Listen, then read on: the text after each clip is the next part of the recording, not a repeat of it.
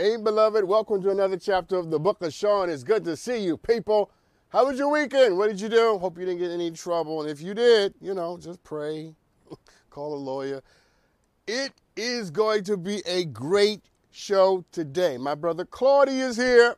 We're going to have a great conversation about love and the journey, right? Because, you know, listen, love ain't easy, okay? Relationships are not easy. And, it, and it, listen, it's easy to find somebody it's a lot harder to find somebody who's right for you, especially after you've gone through the experience of having people not be right for you. Come on now, talk to me, people. And we've all been there. If you grown, you know what I'm talking about. Now, if you little kid, you just sit there and look. All the grown folks know what I mean, right? You set out trying to love somebody, trying to give somebody your best, and trying to do right by people, or try to have people do right by you, and somebody blows it all up. Well, after somebody's blown up your heart, how do you get back out there and say, you know what? I'm going to give love another chance? Well, my, my brother Claudia is here because that, in part, I haven't described it exactly, but in part, that's, that's his journey. And I want to encourage him to go to greater heights and new levels in his sense of himself and his sense of what he can still have because I believe in love, people, okay? And love ain't always been kind to me either. but I still believe in it, okay? I'm holding on to it. I want to encourage him to do the same. But first, I want to listen to his heart. And I want you to hear his journey, his story, because in listening to him, you might be listening to yourself. Come on. Hot grease already. We're going to do some Ask Dr. Sean. We got some great headlines for you. Hiley's not here. What's it? Vicente, play the bumper.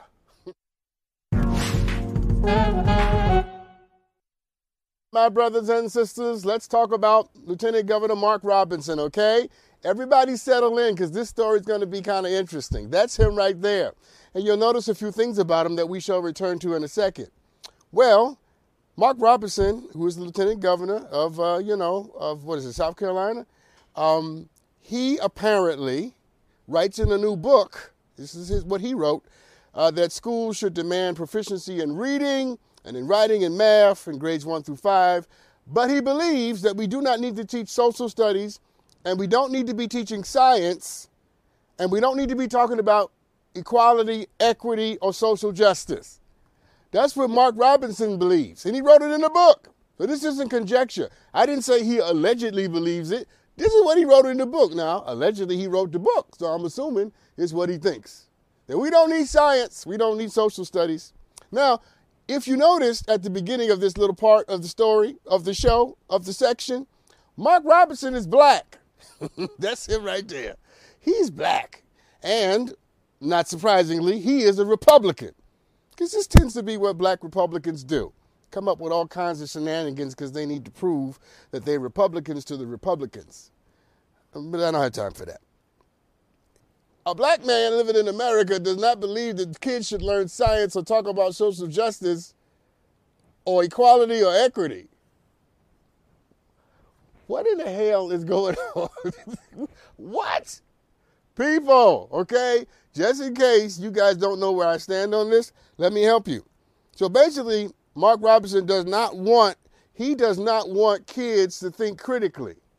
He wants them to learn how to read and learn how to count, right? And that's it.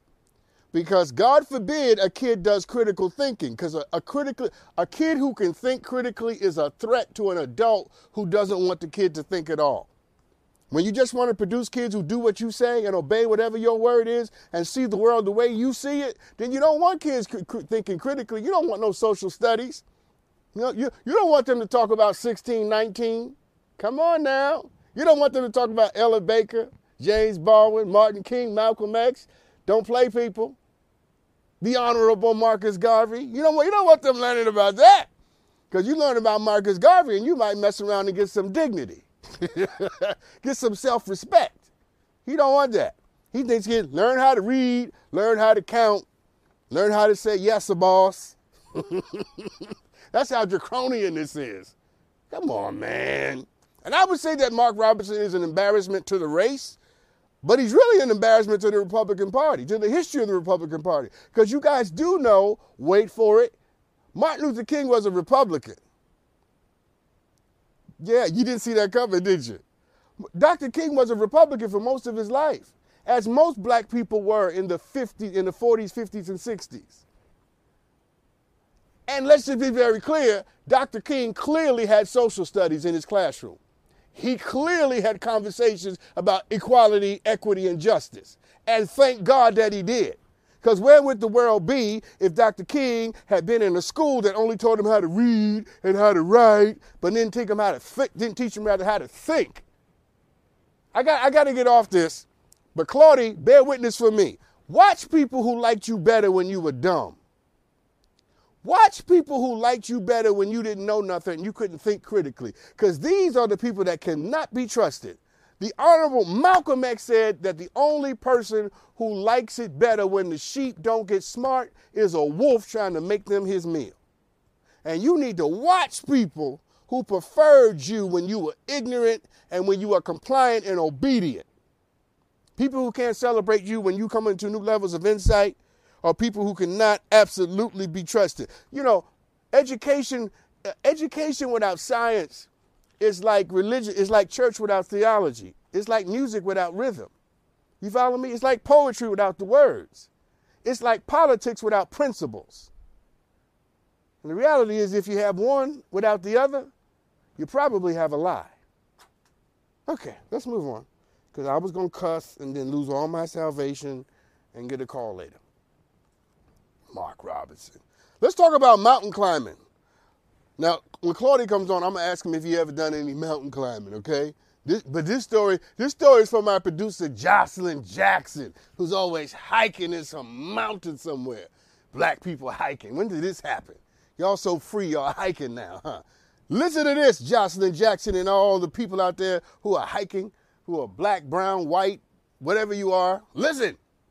From now on, anyone who wants to climb Europe's highest mountain, Mont Blanc, I said it just like they say it in Haute France, will soon have to put up $15,000 deposit to cover any possible rescue or funeral costs under a new plan put out by the mayor, Jean-Marc Peillex.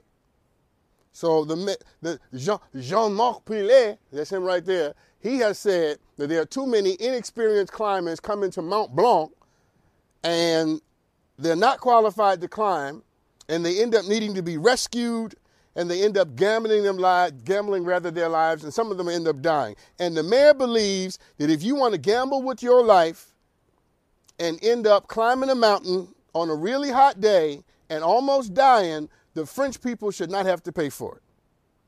They should not have to pay for your stupidity. So the man has put out a bill that said before you can climb the highest mountain in Europe, you got to put up 15 grand. oh, I think this is so funny.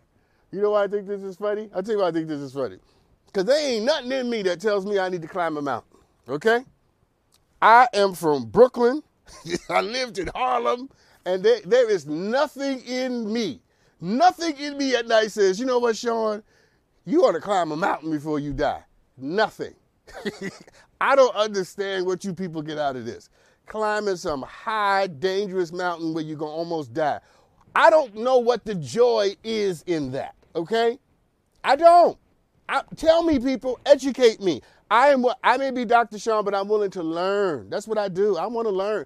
I don't get this. You ain't gonna never, you ain't gonna never hear that Dr. Sean Henderson McMillan died falling off a mountain. Never gonna happen. Cause I'm not getting up there. But listen, I think what the mayor is doing is instructive not just for climbing mountains, okay? Because before you get into something, listen, here's the wisdom. You ready? Before you get into something, you really should count the cost. Before, before you get into a job or a relationship or a friendship, listen to what the mayor is doing.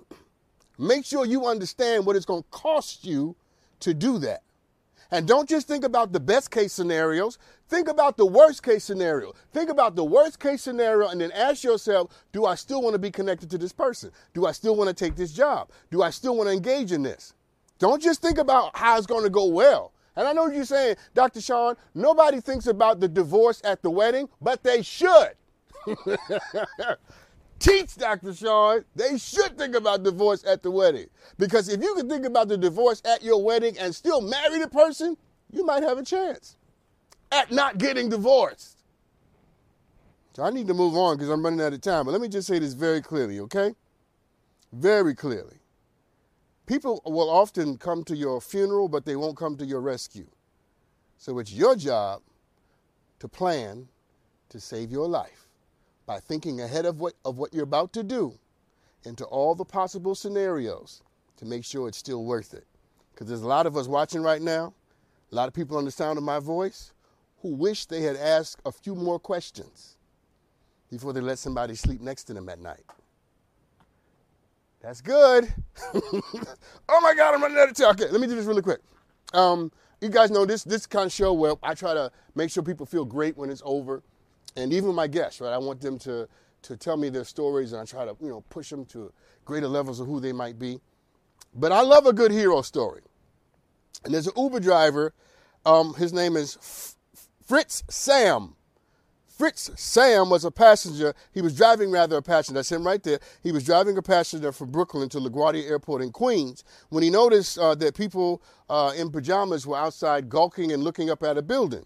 And uh, Mr. Sam thought that the building th- thought that it was a fight because you know people stand around and watch, especially in Brooklyn. people, people, people will stand around and watch a good fight. You know what I'm saying? But then he realized, no, they weren't gawking because there was a fight. There was the building was on fire. The smoke was billowing out the building. So Mr. Fritz Sams asked his passenger, he has a passenger in his Uber. He asked the passenger, do you mind if I pull over and go in this building and see if people need help? And the passenger, who's trying to catch a plane, by the way, says no problem. He gets out the he gets out the car and he's in that in this building for six minutes leading people out the building who lived there who would have otherwise died were it not for Fritz Sam. First of all, shout out to Fritz Sam for giving a damn that a building was on fire. Because that ain't easy to do in New York, okay? I'm from New York, born and raised in New York. I know I could talk about us. The, a building could be floating in the air, and New Yorkers will just walk right by it like nothing is happening because we got somewhere to go. so shout out to this brother, you know, who cared. First of all, second of all, shout out to the passenger for thinking that saving a life was more important than catching a flight. I'm done. Really. You know how good that was? Shout out to the passenger. And shout out to both of these people for not being selfish. Because we live in a world where everybody thinks it's all about them. Everybody wants to get attention and be noticed and be likes and famous and all of that. And there's so few people left in the world who care about the fact that somebody else's house is on fire. And we need to start caring that somebody else's house is on fire. Because let me promise you one thing if the house next to you is on fire, I promise you yours will be too, eventually, if nobody comes to put it out. We, we, our culture has become so narcissistic and selfish that it's unsettling how much people only think about themselves. That's why people cheat, because they're only thinking about themselves. That's why people lie, because they're only thinking about themselves. That's why people are low down and dirty and underhanded because they only thinking about themselves. They claim to be wanting to protect you. I lied because I love you. A lie is not an indication of love. Don't get me started.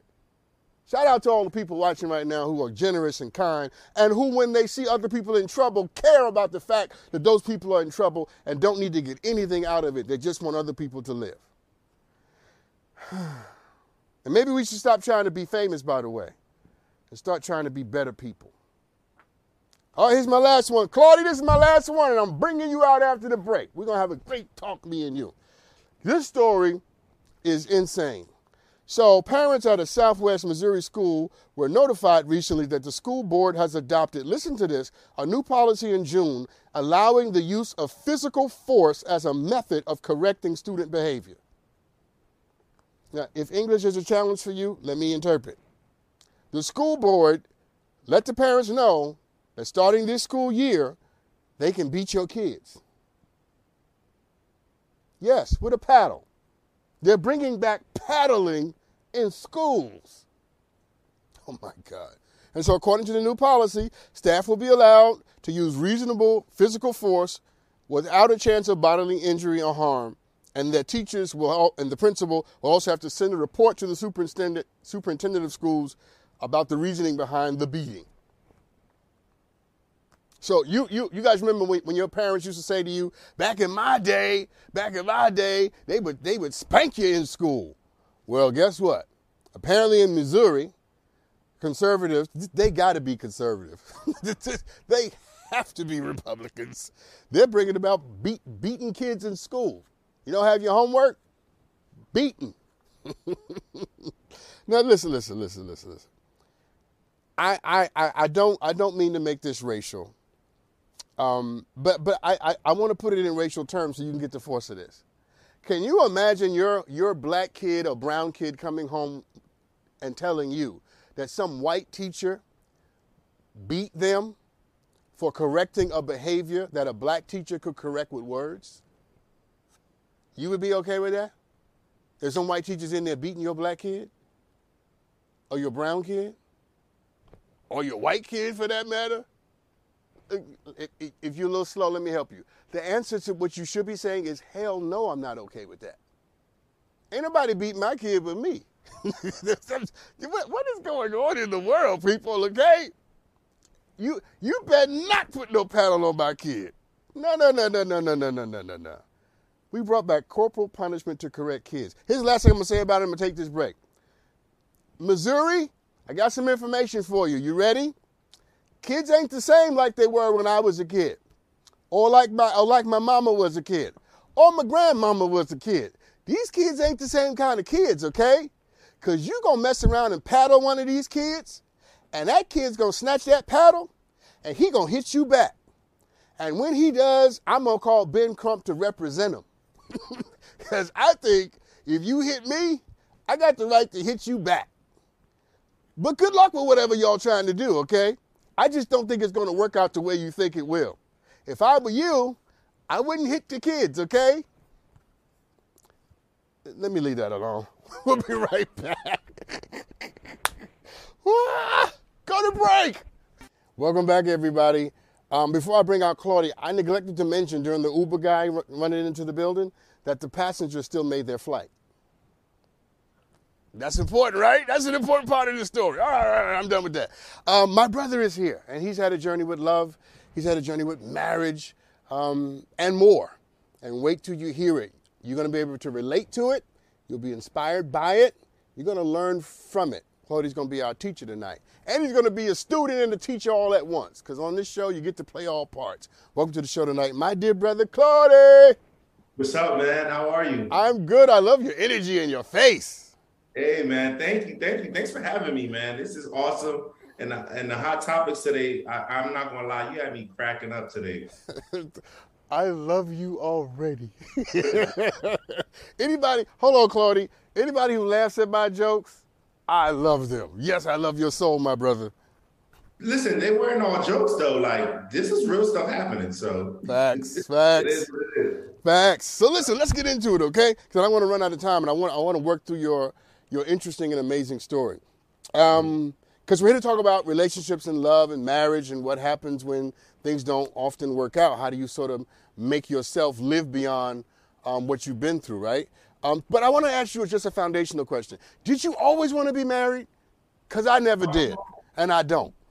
so check this out. The funniest thing is, is I'm Haitian. I'm from Brooklyn too, you know, and I'm Haitian, and my family's from Haiti. We believe in love. We believe in. We don't believe that you should be going through things alone. Mm. We don't believe that you should literally go through this life alone. So I have literally eight siblings. Um, my family did not watch TV. My mom and dad did not watch TV. They they had fun. All right.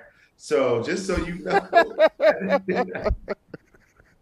so it's one of those things where it's like we don't believe in not being together. The thing is finding that right person. Yeah. And and and and the craziest part about it is it's one of those things where it's like when you're young and you believe in love, you want to jump in. As soon as you think it's right. It's right, right? But it, it no, you need to take okay, time. Okay, okay, Claudia, Claudia, hold on, hold on, because you, are leading me right. exactly where I want to go.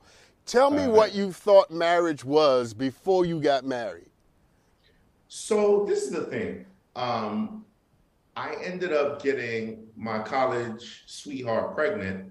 We weren't necessarily thinking about marriage at the time.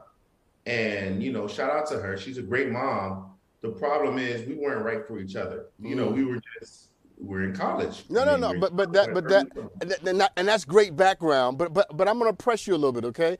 But tell me what you thought being married was about before you got married.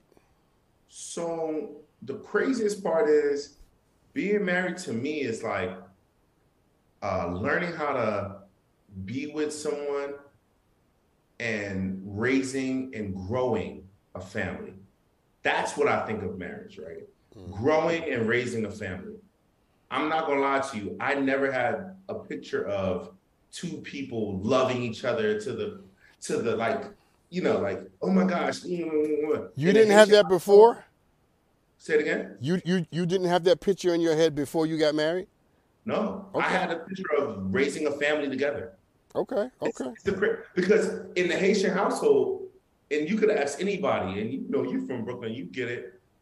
They'll tell you straight up, we don't say I love you all the time. Like we just start saying that in like 20, 2005. You know what I mean? Like we just yo, we just start saying I love you in like 2007 or five or something like that. Something I mean, like, yeah. Like so honestly, it was more like no, two parents, they will beat you when you talked about, you know, your child getting beat, but it was from your family. It was from your family, yes. Not, not from a stranger, not from yeah. So we'll we'll get into that later. However, we raised our families right. We came together, and even if mom and dad didn't always get along, we made sure that we were co-parenting and we were going through right. things. It takes a village. Right. So right. that's what I envisioned, even when you got married, is two people that loved each other enough to procreate. And then they made sure these children became successful. Right. Um, and we grew, we grew and raised a family. Yeah, right. You know, uh, listen, I'm I'm I'm here for all of that. And I guess and I guess the reason I'm I'm, I'm plumbing this line the way I am is because I know that a marriage didn't work out. And so mm-hmm. and so and so what I what I what I what I'm what I'm trying to ascertain is what do you wish you had known about being married and being with someone or even about yourself before you got married? Um that's a good question. And I think part of it is experience is the best teacher. And a lot of times, you know, my grandma would say to me, and rest rest her soul, she just passed away, measure twice, cut once, right? Meaning you need to understand, like, as a young person, our brains don't even fully develop till we're 25, 26 years old. So we're making decisions and we're cutting and we're we're doing permanent, we're making pers- permanent decisions on temporary feelings. Mm. You need to understand, like, experience is the best teacher. Go through things, and then you can say, "Hey, I've been through that. I didn't like how that felt, or I like how that felt." And then make a permanent decision. Okay, hold on. Claudia, Claudia, Claudia, Claudia, hold on a second. Give me, give me, because I'm determined to get this. Give me one thing, just one thing, that you mm-hmm. wish you had known, either about yourself or marriage, before you got married. Just one thing. Postpartum depression. Mm. I, who who knows about that? In the black community, we don't talk about mental health and mental illness. And then you're looking at someone who just had a baby, and you're like, "Hey, baby, get dressed, you know, do your thing." And they're like, "Hey, I don't feel like it right now." Hmm. Or for me as a man, you know, we're going through these motions, and we're like, "Oh, I want to be the best dad, and I want to do these things," not realizing that some of the things that we say are insensitive. Hmm. You you don't know that. You're just like, hey, baby, you look sexy to me. And they're like, well, I don't feel sexy. Or, hey, you know what? I'm going to go this way and you want to go that way. And instead of, you know, hearing your thoughts, I was like, I'm right. You're wrong. You know, like just. I get I it. No, that's that. Listen, every, I'm so glad I I kept plumbing to get that answer because it, it's such an interesting and brilliant and rich response um, and unexpected because I, you know, you're right. We we, we don't ever talk about uh, postpartum depression and, and and what can happen when you're when you're married to someone who's just had a baby and now she's going through all of that. So so let, let us fast forward a little bit, right? Because I don't, I don't want to run out of time. Um, you end up getting a divorce, right? Um, how did it change your life, your mind, your heart? Um, I'm gonna be honest with you. My spiritual and my mental is the most affected by it. Mm. Because what happens is you're trying your best to be a good dad, you want to. I'm an entrepreneur. I'm a chef, um, and you got to run businesses. You gotta you gotta interact with people, but you constantly have dad guilt. You constantly have guilt, like, oh my gosh, I left this baby and this person, and I want, like, I'm constantly thinking of ways, like, oh my gosh, what do I do? Like, how do I? And then now you gotta start to try to date, you know, like, and it's just like, how do you balance that? There's, there's, there's a balance that we just don't have. We don't have the book, and that's why I'm I'm open. I'm an open book when it comes to it. And I'm like, you know, there's so many challenges when it comes to trying to run a business, trying to date, trying to you know get out of the funk of being divorced because you feel like you failed at something. Yeah, yeah, yeah. No, no, no. That's rich. That's rich. So, what was the hardest part for you? Um, I want to say coping. Hmm. Coping with a failed relationship that was supposed to be. I have children and I have, you know, a house with this person. And then the coping way, guess what we do? We smoke and we drink. Yeah. So I ended up drinking and smoking a lot. Like, you know, thinking like, okay, I want to escape this feeling. But at the end of the day, you got to deal with it. Yeah. There's no, you can't get around that. Yeah. And so imagine trying to run your life and balance your life, but still trying to deal with, you know, you're dealing with with sex, drugs, alcohol. Yeah. You know, these are real things. Yeah, yeah, yeah. So, so here's an interesting question for you. At least I think it's interesting. So, right, right after the divorce, mm-hmm. and, and be be radically honest. Right, right after the divorce, what were you telling yourself about women? So, for me, it was like I felt hurt in the sense that I left, you know, this woman, but I also felt like this person did not pour into me like I needed to. And so what I was saying to myself is like, it's it's Venus and Mars, right? What is it? Uh, men and women are like Venus and Mars or Mars and Venus, whatever it is. Mm-hmm. It's like you just don't get me. You just don't get my makeup. You just don't understand what I'm going through. And I'm sure, you know, it's it's the same, vice versa.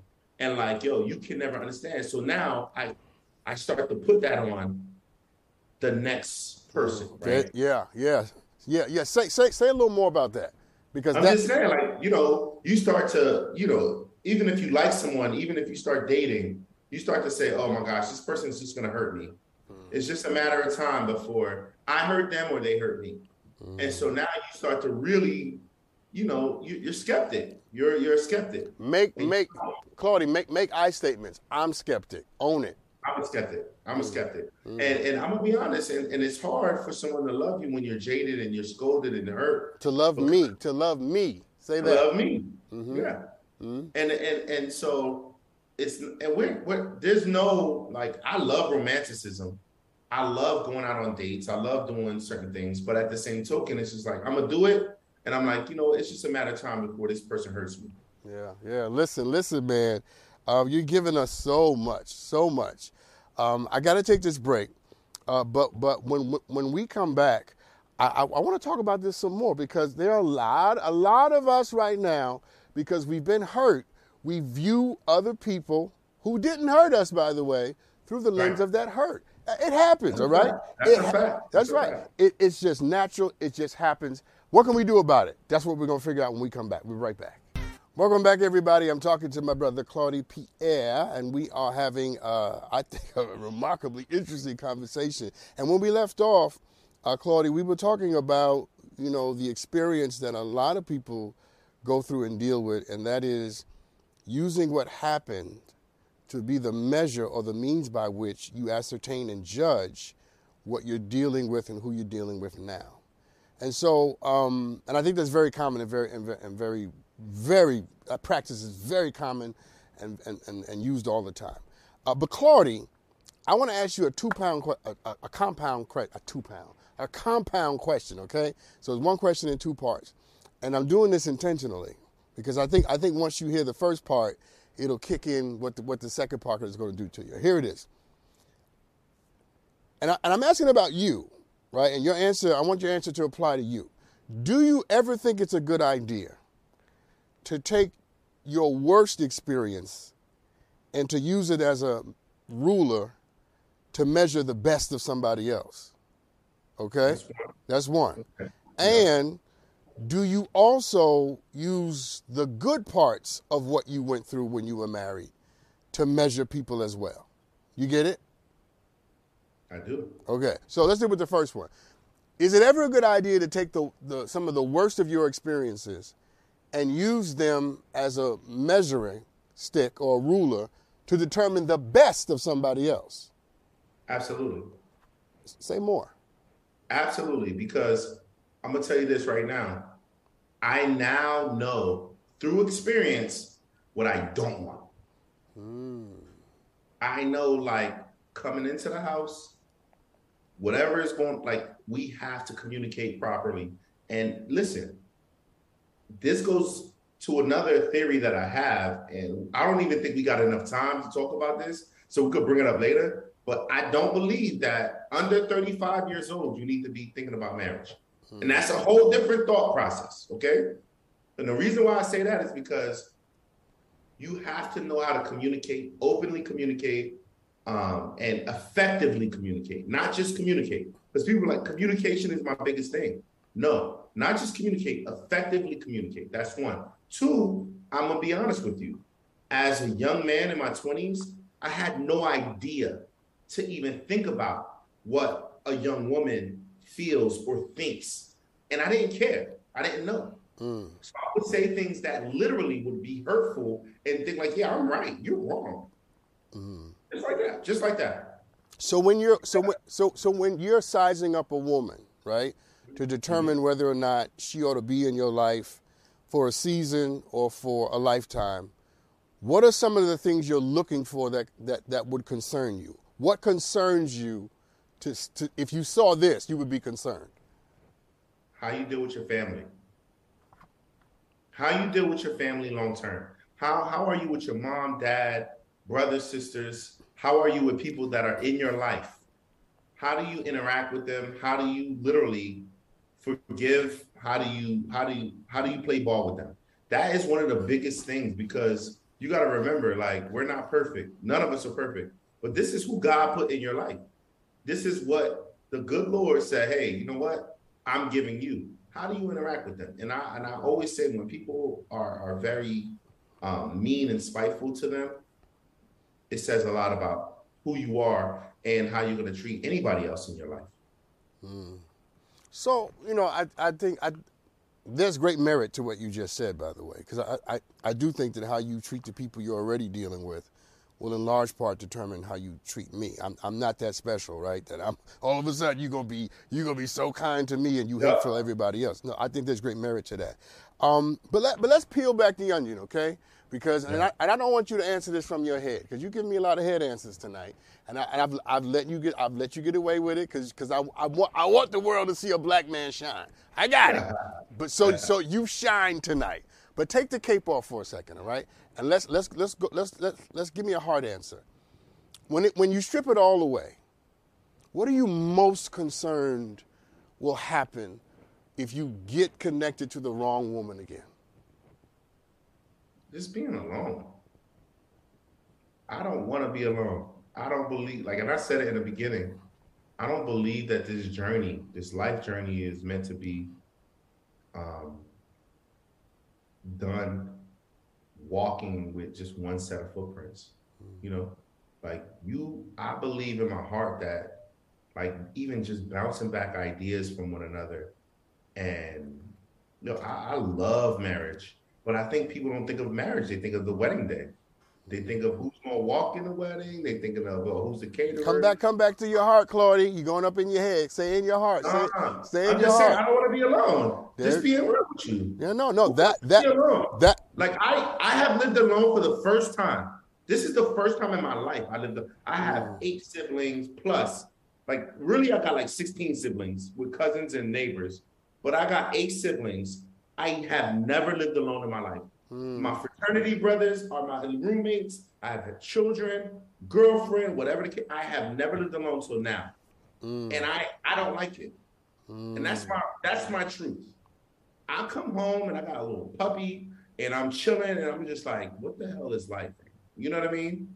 Like I want someone there when I get there to talk to and bounce ideas off of and say, hey, this is what happened. I, I don't want to be alone. And I'm not afraid to say it. And I'm not gonna lie, I'm a sucker for love. I want that. I want somebody to be like, hey, what, what we doing? I already cooked. Or hey, babe, you want to cook? I like that. Mm. I don't I don't want to go home and be like, there's nothing to eat and I'm making oodles and noodles. That's not that's not what's up. Mm. That's reality. No, no, you know? that that's rich, and that's and that that's exactly where I want I wanted to have this conversation at the level that you just gave me, um, because I want people to get a sense not just of your journey but also your heart, right? That in spite of whatever mistakes you made uh, in, in, in the past, that you've matured into a person who really understands and values it differently. I'm running I'm running out of time, so there's one thing I want to do, okay? Unless there's something you feel you absolutely have to say. Yeah, I just feel like for the men out there, and I, that's all I can speak to, young men, you don't have to rush into love. You just need to keep making having experiences that that literally give you the wisdom to be with the right person and to see the right person and to hear the right person and to accept the right person and let them be them but at the same time go through experiences don't rush and say i gotta be with you and i gotta do this like really take your time because it's worth it yeah. It's worth it at the end of the day. Yeah. And you want to be with someone. Alone is not happy. I'm not gonna lie to you. I miss my kids. I miss like I have dad guilt. It's bad. You know what I mean? Like I don't like that me. Yeah, I'm I'm I'm totally out of time, but I'm gonna I'm gonna go over because I want to do this. Okay, um, I know I know you want to be married again. You want relationship again, and I believe that you're gonna have it because because you know when when when the heart is ready, love will show up. Um, so, so let's do this real quick, and, I, and let's, let's do, try to do it in about about 30 seconds.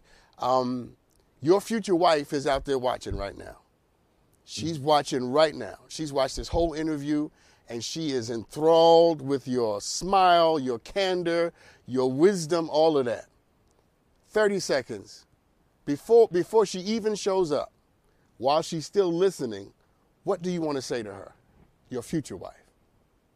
Um spiritually, mentally, emotionally, physically.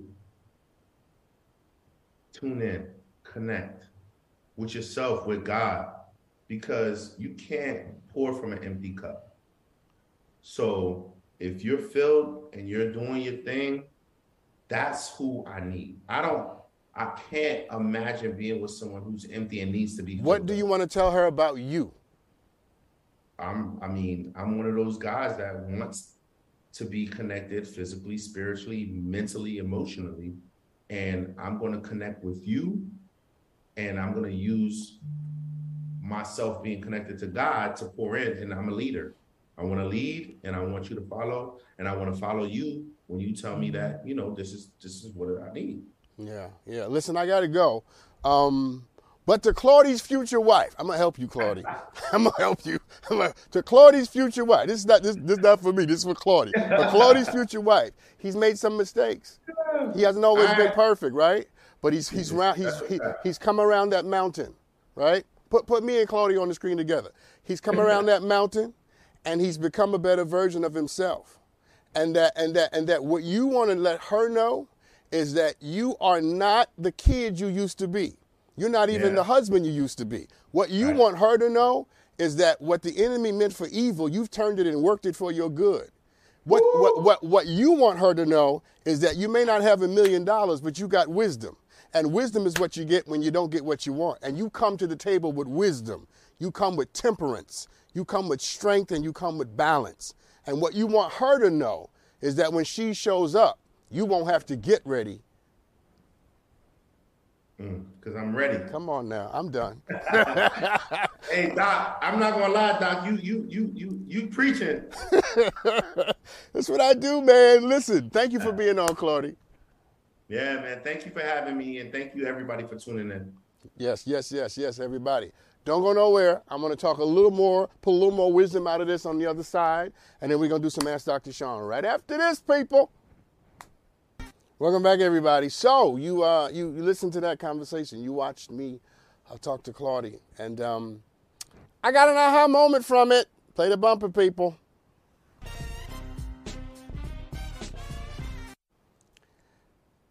yeah, so here's the aha moment for me from that conversation. And what I think would also apply to you is that sometimes we are ready for what we want, but we're not able to articulate the readiness the way fully being ready requires. Because I think in the conversation where, I, where part of the conversation where I wanted him to talk to his future wife, he immediately went to, you know, talking about what he wanted for her. And all of it was good stuff, by the way. Most of it was good stuff, right? And then I changed directions and had him talk about himself as a matter of introduction.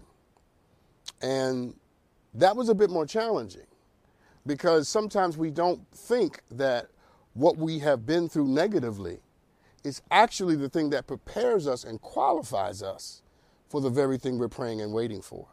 And at the end of that conversation, all I was really trying to do was to get him to see that you are uniquely prepared to be with someone, not because you succeeded, but because you failed. It was your failure, it was your divorce that makes you worthy of the woman that you believe and desire and want to have. And that's an aha moment because sometimes you have to fail so that you can win. Sometimes you got to lose so that you can ultimately have victory.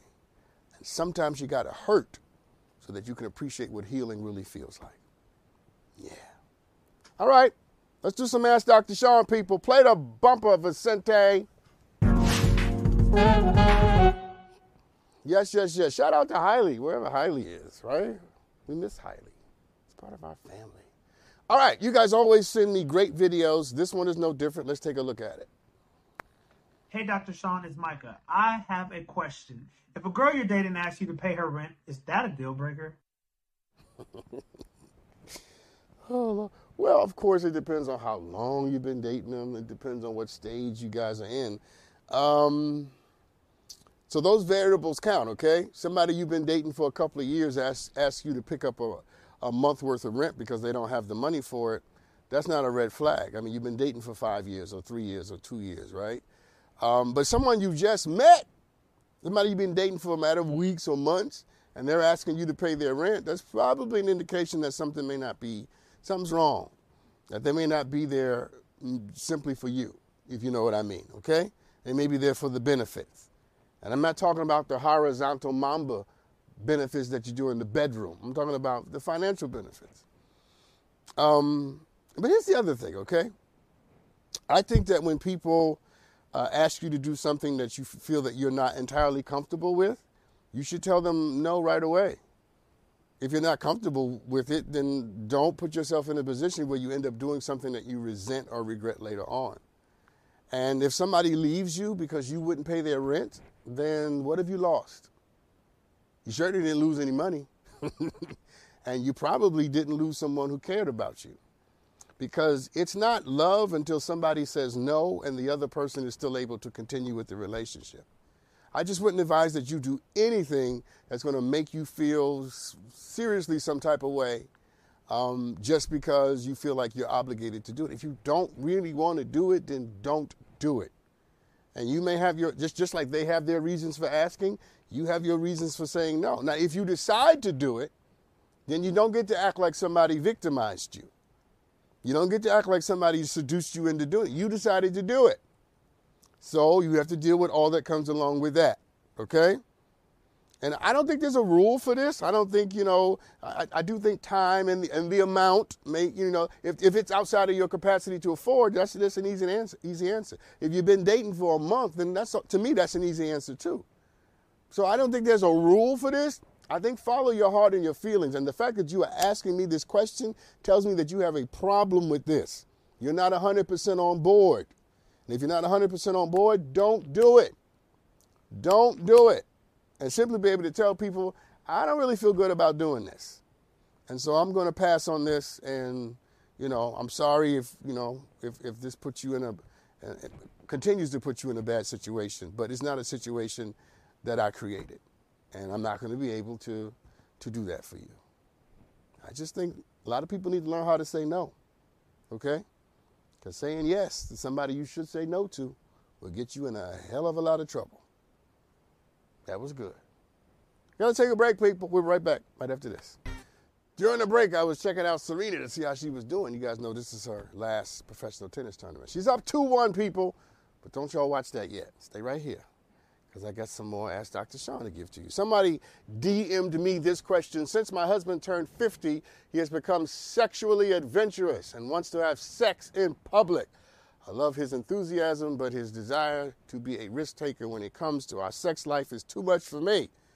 I want to fulfill all his desires, but I am uncomfortable having sex in public. How do I tell my husband that he is turning me off? Okay, well, um, okay. Before you tell him how you feel about what he's asking, why don't you have a conversation about why he's asking it? Where, what, where is it coming from? What, what, what sort of fantasy, wish fulfillment, desire fulfillment does having sex in public provide for him? Because there may be another way to do it, right? But you'll never know it if you don't ask more questions about where's this coming from? What does it do for you? Is it the rush? Is it the risk? What about the risk?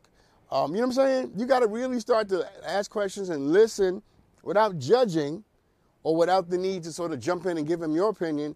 Just take a bunch of information in because I say it again. You guys may be able to fulfill that side of what he's experiencing without having sex in public. Like, literally out in public, right? You know, so there, there may be other ways to do it, like go to a hotel and have the windows open when you're having sex. It's not in public, you know what I'm saying? But a little bit. I'm just saying. I wouldn't I wouldn't just, you know, sort of shut it down before I at least tried to figure out what's going on.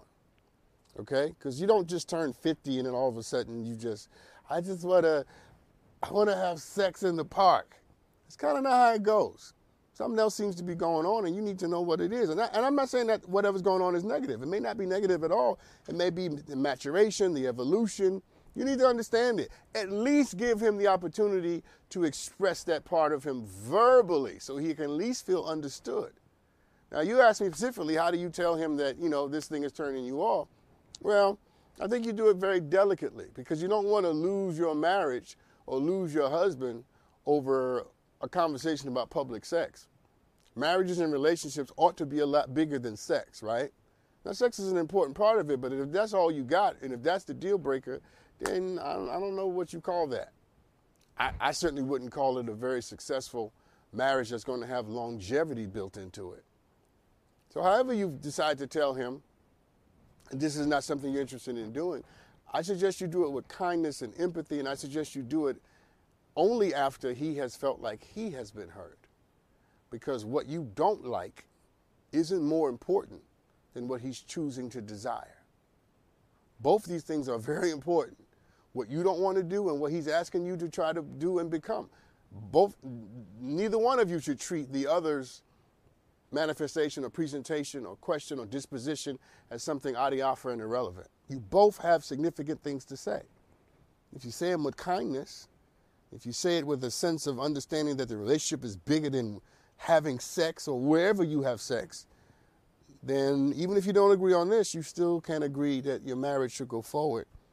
And then if once you get into some professional help, counseling, to really sort of dig in to why he is asking, but also dig in to why you are resisting. I'm just saying that has a history too, right? Why are you uncomfortable with it? All of these things are important things to discover. And I'm asking you to do the work before you just make a decision. I think we give people our conclusions without giving them the work we put into creating those conclusions, and that's how we lose people. So good luck with that, okay? I think y'all will be all right. In the great scheme of things, this doesn't seem like a really big deal for me. But I'm praying for you. All right, we got another video? Yes? Okay, good. Let's let's watch the video. Hi, Dr. Sean. My name is Letitia Slaughter. I'm from sunny Fresno, California, and I have one question for you. Now here we go. How can I prepare myself for love when I've been celibate for such a long time? And one more thing before I go. What do you think God would tell me right now um, with this question? Let me know. Peace. oh, where's two, three when you need them? Um, short answer. I don't think God is. First of all, I don't know what God thinks about much anything. Okay, I don't think for God, and God doesn't whisper in my ear and tell me what He's thinking. Um, but I'm hoping God has better things to think about than celibacy or sex. Because if God don't have better things to think about, I'm worried about God. Now, to answer your question, I, I last time I used this word, I got in trouble. Um, I think you should pleasure yourself first. Rediscover what you like. That's a, that's a good way to say it, right? Before you get out there, you know? I don't know. What is God thinking about what I'm saying right now? Thank you for tuning in tonight, everybody. Thank you, Claudia, for being here. Remember, your hurt can be the very thing that makes you heal for somebody else. Learn the lesson, pull the good out of it, all right?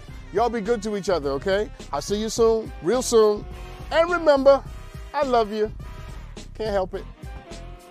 This is the smell of the leftover tuna fish sandwich you left in your lunchbox over the weekend in a wimpy trash bag. Wimpy, wimpy, wimpy! Blech! And this is the smell of that same sandwich in a hefty, ultra strong trash bag. Hefty, hefty, hefty! Ah, smell the difference? Hefty Ultra Strong has Arm & Hammer with continuous odor control, so no matter what's inside your trash, hmm, you can stay one step ahead of stinky. And for bigger jobs, try the superior strength of Hefty Large Black Bags. Long weekends are all about getting a little you time.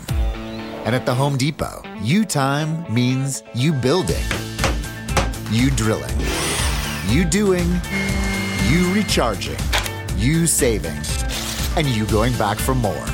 Do Labor Day your way and get a free 18 volt battery with select Milwaukee Power Toolkit purchases at the Home Depot. How doers get more done.